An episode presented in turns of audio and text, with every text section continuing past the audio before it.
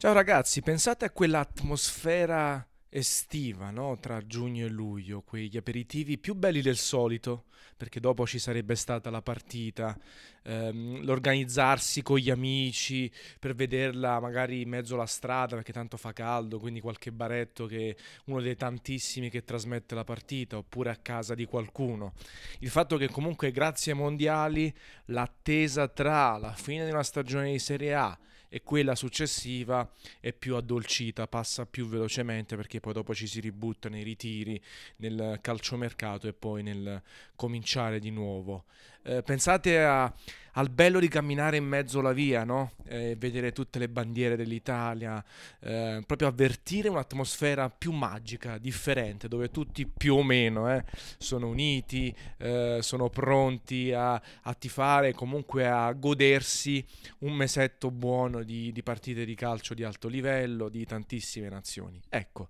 Ci avete pensato? Adesso cancellate tutto e vi do anche un elemento più di depressione perché i prossimi mondiali, cioè dopo quelli della Russia, saranno in Qatar e non ci saranno d'estate, saranno nel periodo invernale. Quindi per rivedere di nuovo eh, mondiali d'estate, quindi per rivivere un'altra volta queste atmosfere che vi ho elencato, bisognerà aspettare il 2026, tra otto anni abbondanti, quindi veramente uno sconforto totale. Quindi cosa c'è da dire? Grazie Ventura, innanzitutto, grazie, grazie, grazie, Tanna Magnie Cane Canciel ma grazie anche a Tavecchio che ti ha scelto e grazie anche a Blatter che tra, tra, le tante cose in cui è coinvolto pare anche nella vendita dei mondiali, l'assegnazione dei mondiali in Qatar. Quindi ottimo, dopo ieri sera in realtà si è aperto il fianco sportivo, sia ben chiaro, ha una depressione totale del movimento italiano e anche nostra, personale, soprattutto di quelli che adorano il calcio, a cui piace guardare il calcio, perché eh, è dura pensare che la prossima estate, dopo quattro anni di attesa, non si potrà no, vedere perlomeno tre partite dell'Italia. Tra le altre cose hanno anche aumentato le squadre che vanno ai mondiali, 48 e noi non ci siamo. E, mh, mm, non vorrei essere banale con un ennesimo commento che facciamo cagare, tutti a rogo, abbassiamo gli stranieri, però vorrei toccarli questi argomenti. Innanzitutto l'Italia non aveva una squadra scarsa perché abbiamo giocato, ragazzi, abbiamo giocato contro la Svezia, che ha la stessa maglia del Chievo, e, ha giocato come il Chievo, col portiere che nemmeno riusciva a fare un rinvio, ne ha sbagliati tipo 9 su 10, che ha tirato pochissimo in porta, che all'andata ha segnato un'autorete. Eh, I giocatori italiani non saranno sicuramente quelli dell'82, nemmeno quelli del 2006, figli anche un po' di calciopoli, però cavolo, nettamente superiore alla Svezia, chiaramente in grado di essere mondiali e magari provare a, part- a, passare gironi, poi con un po' di culo magari andare un po' avanti col classico catenaccio. Il problema è stato come sono stati messi in campo, eh, dalle idee completamente strampalate di Ventura che ha utilizzato un modulo del 352 non proprio eccezionale. Io ho letto alcune analisi, hanno detto che il, l'80% dei giocatori convocati solitamente giocano con il 4-3-3. Uh, eh, e quindi di conseguenza um, uh, perché giocare col 3-5-2? Perché far giocare quel povero Giorginio titolare nell'ultima partita dopo due anni? Ha giocato anche bene, il primo tempo ha giocato bene, poi nel secondo è scomparso un po' come tutti, che hanno cominciato a buttare le palle dentro nella speranza che, um, di qualcosa di differente. Uh, Insigne che volente o nolente è l'unico giocatore o il giocatore di più talento attualmente presente, in forma, caricato dal Napoli, ha giocato in totale 15 minuti all'andata in una posizione non sua quella di Verratti.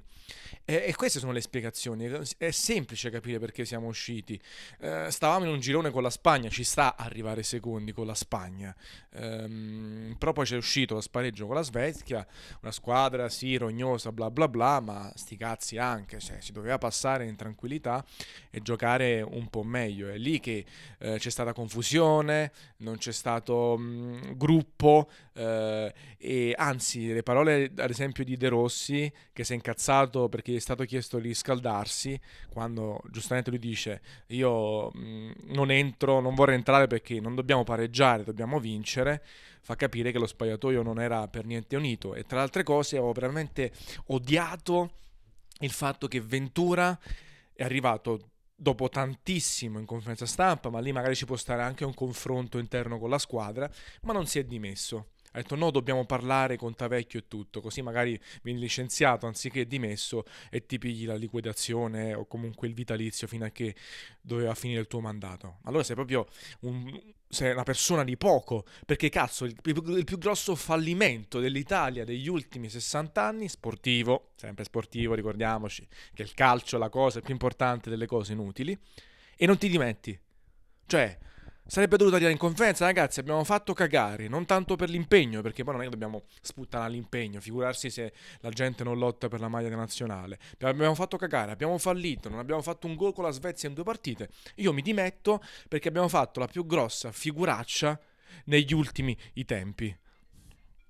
E allora a quel punto l'avrei capita come cosa eh, e l'avrei accettata, avrei capito perlomeno il fatto che abbiamo a che fare con, delle, con, degli uomini. Invece l'unica persona che davvero si è comportata da uomo in campo è stato De Rossi, che in realtà era in panchina perché quasi ha rifiutato l'entrare poi è successo un casino, sono entrati Belotti e El Sharawi insieme, Bernardeschi che ci poteva stare ma in una posizione non sua e quindi Insigne non è entrato e poi Florenzi eh, e, e, poi eh, tutto quanto, cioè eh, veramente stiamo, abbiamo a che fare con ehm, delle cose fuori di testa da questo punto di vista. Poi Buffon ha fatto benissimo, ci ha messo la faccia, ha parlato prima di tutti, in tutte le interviste, su, sulle emittenti varie, nazionali e private, e quindi comunque eh, si è preso le sue responsabilità anche perché lui insieme a Chiellini, insieme a Barzai e forse anche Bonucci, eh, De Rossi eh, si ritireranno dalla nazionale e ci può stare, anche perché assolutamente bisogna ripartire eh, puntare tra virgolette sui giovani, anche perché c'era un esempio, un'altra cosa di tweet che leggevo nei prossimi mondiali il Qatar, Rugani e compagnia, che sono i cosiddetti giovani di oggi, avranno 26, 25, 27 anni, 28 anni, quindi alla faccia della gioventù. Però, come al solito, chi se ne ha approfittato? Tutti i complottisti, vabbè, a parte quel cazzone di Salvini che ha detto stop all'invasione, gli stranieri e così via, e poi anche i dibattiti televisivi. Allora, il problema stranieri, tra virgolette, oramai è in auge da diversi lustri. Eh, e quindi non è un problema di oggi, non è, può essere la motivazione, la scusa per il fatto che l'Italia non è andata ai mondiali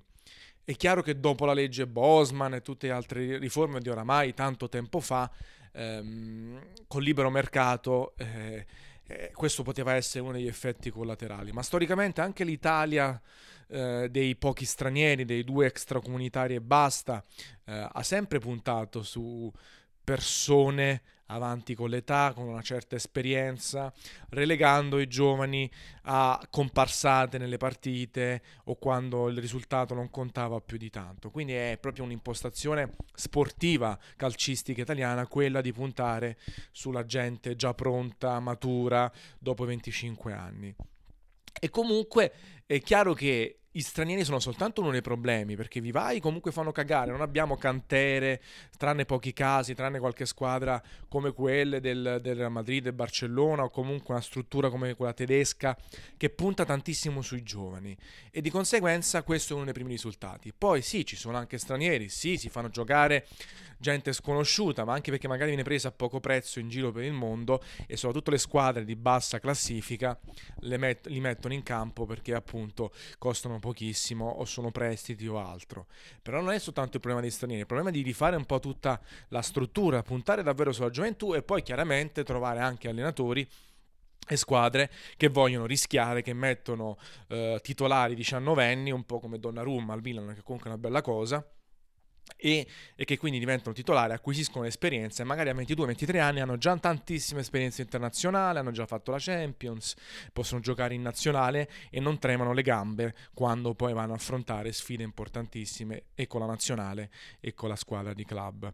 Però d'altronde se abbiamo un vecchio e fa anche assonanza come Tavecchio, una federazione così vecchia, così, eh, eh, della quale si parla delle battute sul calcio femminile, eh, sulla lap dance, sulle battutine varie, anziché parlare di rifondazione, di eh, rivoluzione calcistica, di, di, investimenti, è normale che poi questo è il risultato. Quindi tutti a casa, per, per quanto mi riguarda. Dimissioni, io spero che arrivino entro 24 e 48 ore, non soltanto di Ventura, ma anche di tutti i vertici alti. Puntiamo un po' sui giovani, al di là, ad esempio c'era Albertini, adesso adesso io non è che vado, lo conosco esattamente, non so se anche lui ha qualche scheletro nell'armadio o altro, però sicuramente almeno è giovane, poi mi potrete anche dire, eh sì, e faccio un piccolo escursus politico, Renzi anche lui ha ragione, poi ha deluso tantissimi. Va bene, va bene, però almeno cerchiamo di puntare su nuove leve, su gente moderna che conosce anche i social, che conosce